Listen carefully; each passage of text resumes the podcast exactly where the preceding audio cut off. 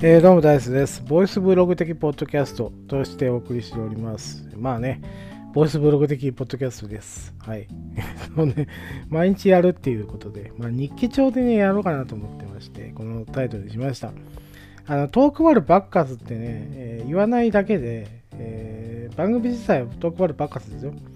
平凡メガネのポッドキャストっていう、あの、サブタイみたいなタイトルつけましたけど、まあ、変更してね、つけたんですけど、あ、平凡なメガネが、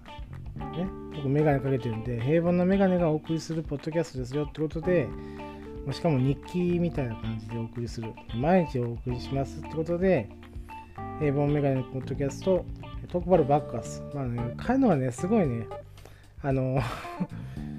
気がついたら2年目になってるんですよね、このタイトルにして。でだからちょっと変えるの欲しいなと思って、ね、このタイトルは、えー、そのままにしてます。今日はね、ちょっとね、昔の謎が最近解けたよっていうね、えー、ことをお送りしたいと思います。えー、高校の時、だいぶ前ですね、20年も以上前ですけど、ここ2年生ぐらいかな、17の時に、まあ、えー、平日、家族旅行に行くという形で、まあ、ゴールデンウィークやったかな、あの、連休中か、に家族旅行に行くっていう話だったんですけど、えー、っと、僕はね、部活入ってたんで、えー、朝は朝練とかあったんで、えー、行けなかったんで、俺は行かないっつって行かなかったんですね。で、2日ばかり、えー、家開くことになって、え、うちのばあちゃん家に、え、居候というかね、え、住んでたんです。当時。俺が高校の時に。親父も、おふくろもいたんで、え、まあ、親父も、あの、うちの実家の、母親の実家の、えー、会社に転勤になったんでもちろん良かったんですけどそれ一緒に住んでてでねえっ、ー、と2日間おばあちゃんと2人になったわけですよでおばあちゃん起こしてくれるんですけどえっ、ー、とある日ですね1日目やったかなえっ、ー、と起こし起こす時の掛け声っていうかね呼びかけがですね「おはよう日本!」っていうわけですよ。おはよう日本って言ってたんですね。で、まあ、NHK の「おはよう日本」をつけてたんで、ああ、おはよう日本かと思って、何の疑問もなくですね、えー、用意された朝飯を食べて部活に行ってっていうことがあったんですけど、でもね、よくよく考えたらね、起こす言葉でおはよう日本っておかしいなと思ってたわけですよ。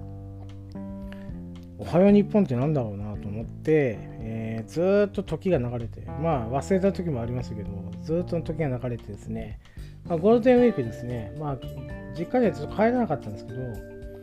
えー、当時のことを思い出しまして、まあ41になるの近かったんで、あ、こんなことがあったなと、懐かしいな、おばあちゃんもう亡くなって、もう亡くなってしまったんですけど、5年以上経ってるんだなと、うん、えーと、まあ印象に残ってる、もうすごいね、えー、キャラが強いおばあちゃんだったんで、まだまだこう、なんというか、自分の胸の中に残ってるんですね、えー、思い出が。で、おはよう日本って言ってたなと。でね、最近ね、えー、まあ、数日前ですけど、おはよう日本じゃないんじゃないかなと、え、思い出してですね、おはよう日本、俺を起こしてるんだよな。俺のことボンって言ってたな。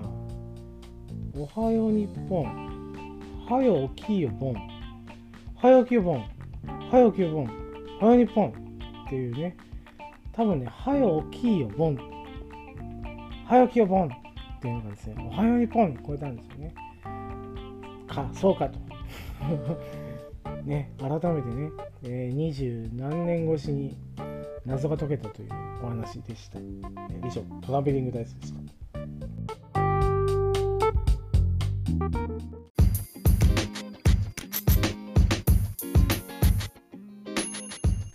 当番組では感想を募集しております。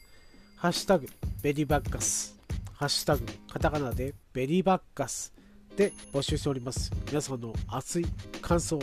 ご意見、お待ちしております。以上、トラベリングダイスでした。